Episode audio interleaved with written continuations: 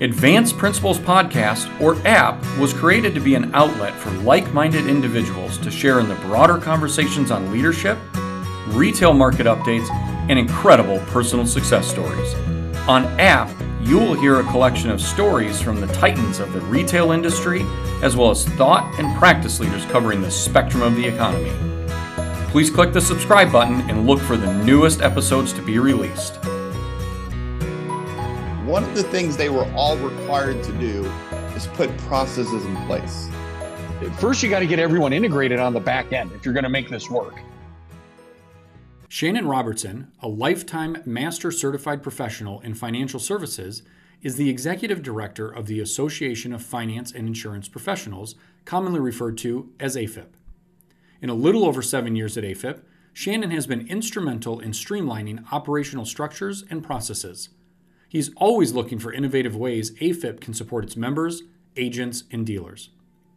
A natural trainer, Shannon also conducts AFIP certification boot camps. Many of his ideas for service enhancements, such as visual tools and acronyms that make training even more accessible and memorable to bootcamp attendees, come from feedback in the field. Prior to his time at AFIP, Shannon worked for D&M Leasing as a leasing consultant. Earlier in his career, Shannon gained 13 years of experience in financial services at Fidelity Investments, where he first started in compliance. He also worked as a managing director, overseeing an $800 million book of business, representing 52 clients when he left Fidelity for the automotive industry. All right, Shannon, thank you again for being on an app. I'm super excited to have you. Uh, so many great things to talk about that are going on in our industry right now that are so relevant and important for dealers. Uh, so thank you for taking the time out to uh, be a guest. Thank you for having me. I'm looking forward to it.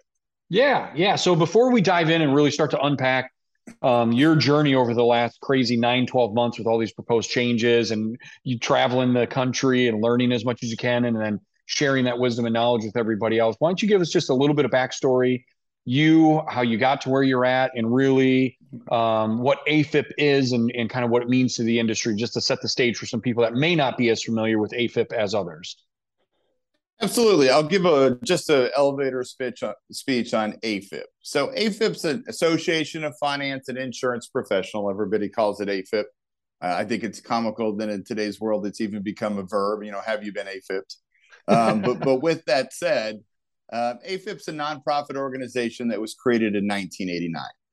And the reason why AFIP was created was to create a third party entity that would provide fe- federal and state regulatory training to anybody who really touches a finance contract. The other thing I like to point out is that the industry created AFIP. It was founded by members of the industry. It, today, it is still still a nonprofit organization, right? It, we stay independent. I don't have a vested interest in your process. I don't compete with companies that sell products, and that allows us to provide the dealerships with some due diligence. And then one of the things that we've seen in the most recent environment as an advantage of AFIP that I don't think that we realized or the founders realized. But if we look at recent regulatory enforcement action on dealers, most dealers that have been fined or had enforcement action, it wasn't that the entire dealership maybe was doing something wrong. It was one or two locations that had bad practices. Right. And yeah. there were maybe one or two employees at those dealerships doing something wrong, surrounded by people who knew it was wrong and said nothing. And one mm-hmm. of the mm-hmm. advantage of AFIP certifying your staff is that you create a knowledge level and a confidence level with your employees that if they see something that's wrong, they are more likely to shut it down and not allow that to spread or hit a level that could possibly put that dealership into danger. Yeah, yeah. Well, that's a great overview. And I know we'll touch on a couple uh, specifics, but speak in generalities about some of the bad actors or bad practices that you've seen and you've read about and, and been privy to um, over the last couple years. Now, obviously, there's been a whirlwind of information. We've got some positive news yesterday, which I'll let you speak to about from some timing changes. But there's been a lot of discussion in the last six, nine, 12 months about proposed changes um, going through a process that's very different than any of us have been familiar with, just trying to fast track certain things. What do you think was the impetus behind that? And then the sense of urgency to get it done so quickly and really outside of the process that you and I have been more familiar with? Yeah. I'd like to say it's not politically driven, but I think some of it's politically driven. I mean, not to get into a politics conversation here, not to choose sides, but I think some of it's uh, politically driven. Um, I think we have an agency, in, you know, as we take the FTC, um, you know, that is three members to two, Democratic to Republican, and right now with one of the Republicans stepping away, right, even has a, even having a greater share, um, having a Democratic president. I think there's a sense of urgency to push through as many changes as they believe they can in the short time frame they may or may not have. I can't predict the future, what happens with mm-hmm. the future elections, but I think that has some that has some impact. Um, the other part is we have two people running both the FTC and the CFPB who have been very outspoken on their, I guess, opinion on car dealerships. Right? They're not. Uh, they've been very clear. They don't believe that the way car dealerships run or the automotive industry runs, right, the way we run our industry is the right way to do it. Right. So we have been pinpointed. They have called this out and they have been more aggressive in their actions against us. And some of what's driving that is under the Dodd Frank Wall Street Reform Act, they were given an additional area or avenue to assess enforcement action under what's known as UDAP, unfair and deceptive acts or practices. And once UDAP was formed, there was that separate window or that opportunity where they could literally go after dealers for what they perceived were unfair, deceptive acts or practices. And to be clear, I'm not saying that not every dealer they went after didn't deserve some of the action, but it does give them almost kind of a carte blanche type of window to go after dealers using that or hiding under or under the umbrella of UDAP. Yep. And, and unfortunately, some in our industry have made us all part of an easy target. Um, it's it's Agreed. just we're all getting kind of caught up in it, and and being on the inside for as long as we both have been, we know that that is such a few number of actual individuals at certain stores um, that has really tarnished the entire name. And I think some of these proposed corrective actions have gone too extreme, which we'll talk about here in a little bit. Some of your your feeling of the proposed language that's out there. Um, but before we get there, I do want to talk about since this really became public and the proposed changes were put out there in a memo and the the feedback time and the commentary window was open. There was a lot of pushback, um, and it was it was good to see somewhat of a united front because our industry, in my opinion, has largely become fragmented. I think a lot of the state associations are not as prominent as they used to be. I think NADA within certain dealer areas or certain geographic regions is not as prominent as it once was. But it does feel like there's a little bit of unity in formatting a response to this. And do you how do you think that is coming along? Do you think it's a unified front or do you think there's more unification that can happen to help educate and then potentially you know push back on the unreasonableness of some of these proposed changes? So i always there could always be more unification right? Let's be clear. I mean but in an industry where we have such a large number of rooftops and diverse in from california all the way to you know from coast to coast um, you know, obviously we we could see more unification, but I do agree with you. I think that when the proposed rules came out, they were 126 pages, 26 proposed rules. They were asking us to uh, answer, I think it was 43 or 49 questions. Um, a lot of dealers said this is really lengthy. I don't even know how to interpret this. I want to get an attorney involved. So, you know, with the way that it was done, it pushed a lot of dealers to reach out to their state associations, their local associations, and to the National Association for assistance on what are they actually trying to tell us, right? And how do we communicate to them our thoughts on this? Yep. Um, I think NADA did a great job. Paul Metrey and everybody through the legal and regulatory affairs with NADA put out quite a few communications on it. There's a great video out. Um, I know some of the state associations were very proactive in getting with their dealers and letting them know that they would put the comments on file on behalf of the dealers. Um, so there was a unified front. We felt like the message needed to be consistent. And I mm-hmm. think that's as we went, as, as you know, we did a webinar for you guys, but as AFIP did, 25, 26, 27 webinars during that 30, you know, 60 day window, right? There was a lot of conversation of get with your associations. The communication to the government needs to be unified. Um, I don't know. I don't know if it was enough. I mean, we don't mm-hmm. know. Hopefully, there were enough comments there. I don't know if it's going to make an impact. We're still waiting. Uh, but it was nice to see kind of that joining of forces. Uh, almost, you know, your Marvel super superhero comic book movie, everybody joining forces. Yeah. Right. To to be unified. It was nice to see uh, from that stand from an industry standpoint. Yeah, yeah, especially with all the other uncertainty in our industry and um, it, kind of the lack of clear guidance from the manufacturers, from supply chain interruption, from some of the technology, the forced EV changes. I mean, there's so many things dealers are taking on and considering right now. This was just something that, you know, and we'll talk about this. And this is kind of the next thing I want to ask you is there there are really valid points in some of these proposed changes that Great. I think you and I both agree that transparency is a really good thing on both fronts. Um, and unfortunately, I think some of that is being overshadowed because there were so many unreasonable items listed within it. So, talk about some of the things that you saw that are beneficial to both consumer and dealer. So, I, I break the proposed rules out into two sections. Here's the rules that they propose that help define transparency to consumers. Everybody in our industry will agree there's nothing wrong with transparency, mm-hmm. and we want transparency. Dealers that want to do it right will all agree transparency is the only way to do it right.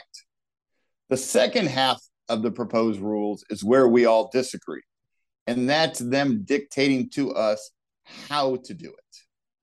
Mm-hmm. And, and if you mm-hmm. break them out into those two sections, right? Yes, we want transparency. We don't have a problem with that. You telling me how to be transparent in a manner in which they did not do appropriate research is where the is where we're we're having struggles with those proposed changes. So if you don't mind, let's talk about those proposed changes. Yeah, please. The, the, way way it happened. Yeah, the absolutely. FTC ha- they, the FTC proposes. Here's the things we're going to go through, and here's the things we're going to review. Here's our areas of topic. They post that. Everybody sees them. They get an idea of what their focus is going to be. They do case studies. They reach out to. Uh, they'll reach out to the associations. They'll do roundtables with consumers. They do a lot of research. They propose changes.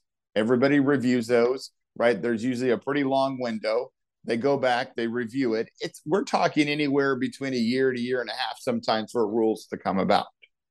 What caught everybody by surprise is these proposed changes came shortly after they had already published or said, here's our focus, here's what's on the docket. This was not on the docket. So when they proposed, here's what's on the docket, and then these these rules came out, that was the first shock. Mm. The second is if you read what they put out as their reasoning from a mathematical standpoint, the numbers don't make sense. We could do an entire podcast on the numbers not making sense. I and they're one of the statements they make is very clear. The auto industry is one of the top three industries in terms of complaints from a, from an FTC standpoint. I don't disagree with that. Um, the number of automobile purchases in a year, right? Add in the number of service departments and service claims mm-hmm. that dealers have, because in the complaints are service complaints. They're, they include those as well. Wow. So if you take all of those transactions and add them up and divide them by the actual complaints, eh, I don't even know if it would show up on a graph right? It's Jeez. that small of a percentage. But what they look at are what are the most complaints we received. Yep. And they put everything under automotive. So that's one of the things they start with. Now, I believe so that's so that's what shocked us. The you know, the no no pre-warning and then seeing the mathematical reasons behind it. No case studies, uh, you know, they cite a couple of, uh, of uh, FTC enforcement actions, but there really hasn't been a large number of enforcement actions to justify the dramatic change. The reasoning behind the change to be able to make it simpler for the consumer, I don't think is what it's going to accomplish if the rules go into, into effect as is. You know, they want to reduce the paperwork, they want to reduce the time frame. If you look at the additional disclosure and process requirements they're adding, it will not do what they think it's going to do. I actually I think totally it's going to add addition, additional uh, additional um, what's the word I'm looking for? It's going to be it's going to be additionally confusing, mm-hmm. and I mm-hmm. think it's going to add length to the process. The other thing it's going to do is the cost for a dealership to be able compliant under the new rules today. If if the let me start over. If the new rules go into effect, the cost to be compliant, I think, will be significant for dealers. if they totally go into agree. effect as it, yeah. Yeah, I totally agree. When I was reading that, I, I was I was one. It it it our industry is so integrated, but it's integrated poorly from a, a DMS, a manufacturer, a product provider, um, a menu provider, a uh, a service provider. I mean, there's so many facets that these proposed changes touches. I was thinking, well, first we got to get first you got to get everyone integrated on the back end if you're going to make this work, and right. and the disclosures that are set at each stage of the negotiation or the purchasing process, you have to pull all of that information from so many different facets because again, they kind of they lumped in product sales with yeah. accessory sales and there's no discernment between the two. So if nope. you price mud flaps, bed liners, all weather floor mats, you're going through the same exact process. So now we're pulling, you know, third party accessory information with third party product or protection product information, then with your DMS system and it's like you, you, know just the process to get all of those to integrate you and i both know what the integration on the back end of all these systems look like and it's not easy. Um, it's not. and the cost to take that on is responsible to each individual provider. But the sad thing for the dealer is that that cost is passed on to the dealer. So 100%. then our cost of doing business is significantly higher. I couldn't agree with you more that the length of the transaction is only going to get longer throughout all this. And what is i think the intent is to enhance customer satisfaction and protection is going to provide just the opposite. Um, we may oh. be more transparent in some regard, but it's really going to just make this a more painful process than some people already perceive it. 100% agree. And let me expand on what you were saying. The cost yeah. to integrate just in the finance office is we're not there yet. And how long have we been trying to get there? That's a great long point. time. Mm-hmm. The rules require documentation pretty much to start the minute the customer says, "What is what's the price of the vehicle?" Which you know for a lot of dealerships is BDC. Mm-hmm. Yep. So if we can't even integrate fully from a finance, how do we get that from BDC till the end? Yep. Right. I mean, the, these disclosure requirements start the minute somebody says, "What's the price of the vehicle?" Yeah, great point. Yep. Right. So, and let's talk, and let's, if you don't mind, let's from, yeah, from the rules, let's talk about transparency. I do believe there needs to be steps. Uh, we need to integrate transparency from BDC to sales, right? I think mm-hmm. in the mm-hmm. post COVID environment, we have seen an increase of complaints and complaints that we didn't normally receive in the past. Okay. Shortage of inventory, right? I, I go online, I'm, I'm online at my computer at my house, I'm talking with BDC. Is this car available? Yes, it's available. What the cost? MSRP is 36,000. I'm like, great. I get in my car. I drive two hours to the store. I get to the store. Somebody already bought it before I got there because we have low inventory. Or I get there and find the dealer has a market value adjustments, required addendums, right? That's where we've seen a large increase in complaints. Or I get to the store and find out the dealer requires in house financing. I have to have a trade in right? Not, and I'm not saying you should or should not do those practices, but that's where a lot of those complaints that you know those new complaints that we're receiving is in that miscommunication from I've asked if there's a vehicle and when I get to the actual store. So yeah. from a transparency standpoint, we need to be clear. Advertising, right? We're I mean, there was a manufacturer that ran an lease ad for a specific vehicle. I called dealers. I'm in Dallas and Fort Worth. I could not find a dealer within two and a half hours that actually had that model on the lot. Wow. How many people saw that ad, drove to the dealership to only find out because of shortage of inventory, nobody actually had that model of vehicle available. And that's from the manufacturer level doing You're the advertising. Correct. Wow. You're correct. So I think, and, and Now, I did reach out to a dealer in a different state, and they said, "Oh, we have lots of those." So, you know, but the manufacturer didn't know that in Dallas Fort Worth we didn't have it, but maybe in California they did. Yeah. So, but once again, that's another area of those new complaints that we've started to see. And if you look at some of the rule requirements under the advertising rules, there needs to be more transparency around advertising in vehicles that you actually have available. So yeah. you can see where some of that's addressed. Transparency in that matter, I think, needs to happen. Yeah, couldn't agree more. And I think, like you said earlier, I think the industry agrees with that. The industry wants it, um, and and needs to be provided a clear cut path of what that really means, um, and take some of the subjectivity out of transparency, and just say black and white. And I do think there is some language in this that does somewhat do that, but it's not Agreed. as clear as it needs to be, and it's certainly not as efficient or as clean as it needs to be, in my opinion. I 100% agree with you right? There's yeah. a lot of terms that they throw out that they're going to have to actually provide some definitions on, right? If they're if they're going to put these rules into effect. Yeah. I, I, think the the biggest feedback that we received and the one that we communicated as well was you have a lot of rules on the books that aren't enforced already. Maybe the focus should be enforcing current rules before we focus on new rules. Yep. Right. And I've heard a lot of the dealers you know, not a lot, but I've some of the dealers said if they can't enforce the current rules, you know, why do I even care about the new rules if they can't even enforce what's on the books? Not the right mindset, but they're not wrong in what they're saying. Yep. Yep. Absolutely. So, uh, you know, obviously, just the way you're speaking on on here with this conversation, and really the road show that you've been on, probably the better part of the last nine months, to be fair, um, is you really have become kind of a de facto spokesperson for the dealer body on these proposed changes and what it actually means to the store. Because, like you said earlier, dealers were reading through it, they weren't exactly sure what it meant for them, their situation, their store, their staff.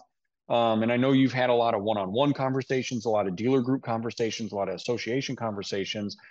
You know, how, how do one, how do you feel being in the limelight on such a critical and pivotal topic at such a critical and pivotal time in our industry? We were talking before the call started about sports. I felt like yeah. put me in coach. That's kind of how I feel, right? I feel like that, you know, we work hard. We believe in what we do. I'm very passionate about what I do. Uh, I run a nonprofit association for a reason. I believe in the purpose of AFIP, not just in terms of certifying, but what it does for the industry. Um, and as that passion, I enjoy reading, I enjoy learning, talking to other professionals so I felt like that if you put in the work, it's nice to get to an opportunity where you can actually showcase kind of what I've been preparing for. We yep. knew at some point the government would get aggressive and compliance would take over, you know, as the main topic of conversation. So I'm glad that I was ready, available, and I'm really enjoying this opportunity to talk about how we can better our industry and how, excuse me, and how we can be advocates for our industry because I do believe there are a lot of dealers doing it right. Mm-hmm. A lot of dealers care about customer satisfaction. They want to be transparent. And those are the dealers that, as AFIP and personally, I want to represent from an industry standpoint and unify their voice that there are people trying to do it right. Yep. Right. Yep. Two or three government actions does not dictate who we are as an industry. Yep. Yeah, and and certainly, you know, we're at a very different time, but this feels somewhat similar. Although I think you know the connectivity and the info, the flow of information is certainly at a different pace. But you know, coming into the Great Recession after the financial crisis was the last sweeping change in regulation that I certainly was an active part in, with the red flag rules, the original safeguards, the Gramm-Leach-Bliley. Where does this compare to that event, in your opinion? From pace of play, disruption of standardized business? Because I didn't really think that changed the transaction all that much um, from a customer or a dealer level. It didn't, I, and I'm. I think what we're seeing today is we have to we actually have to have action, right? If we look at previous government rules that have come out, they didn't. We know we needed to have them, right? Dealers, it took de- dealers a long time to adopt those changes and I think what we're seeing in today's environment is that we actually have to take action, right? Red flag, safeguards, brand, those were all sweeping changes. Dealers mm-hmm. needed to take action. but there wasn't an overwhelming push for dealers to be compliant by the deadline that we're seeing in today's environment. Mm-hmm. Yep. And I think the biggest thing that I'm seeing from the government is um, you're going to have to actually follow these rules, right? And that's what I think the big difference is from now to what you're talking about is we're starting to see dealers understand that these rules need to be followed and I can tell you the amount of interaction we're having with dealers now on how do we be compliant is much greater than what we saw back when those rules in, went into effect. Yeah. Um, I mean, we teach this information, and I would, you know, we were still saying, how are we five, six, seven, eight years past when the safeguards rule went into effect, and dealers still don't have what they're supposed to have in place? Yep. Today's yep. environment, we still run into dealers that are not compliant with those original guidelines from 2003 and 2008. Yeah, unbelievable. So but, I but think so that, true. Totally agree. Yeah.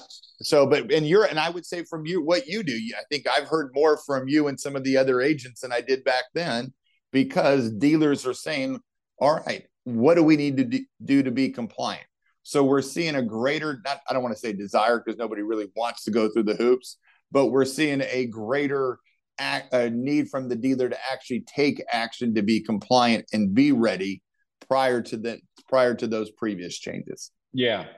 Yeah, so that, that you brought up a couple things is one, you know, the fines and the punitive nature of all of these, and it, and you're right, they were out there, but dealers really weren't being assessed the fines. I mean, there was a couple bad actors back then, but that certainly has changed this last year, and there's been some headline cases that have come out um, and certainly we're not going to name names yeah, and anything no. like that. But um, you know, I think that that is helping the adaptation of some of these rules in the dealer conversations, and certainly has upticked our you know involvement level in the communication we want to have with the dealer. But maybe speak to high level just what some of those cases were really about and why they were why they really thrust this into the national spotlight within the dealer body. But it's and let's tie in kind of what you said and then I'll answer your question. Yeah. But if you look at the enforcement action on these dealers, one of the things they were all required to do is put processes in place. Right? When you look at these dealers that have been fined in the enforcement action, and some of them there's we could go down there's a list of things that they were fined for. But one of the requirements they all have to do is put some type of process in place and I, it's not exciting, but we talk about it all the time. Process, process, process. Mm-hmm. Right. You know, as I talk with, you know, as I we're raising kids and kids in the house, one of the things we talk about is it's the boring things that'll make you successful in life.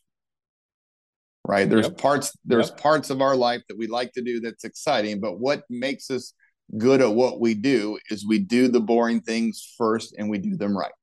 Yep. And I think process, process, process speaks to that. If we look at some of the government actions, and there's two different ways to look at this. So let's we can look at the, some of the things that they were fined for just simply as an enforcement action, right? Uh, junk fees. They were charging more for a product than what the government felt like the value of that product actually was. Excessive markups, which is scary if they're going to get into our pricing, but that's a different conversation. Yep right? Uh, lack of disclosure, right? Uh, uh tying rate to product.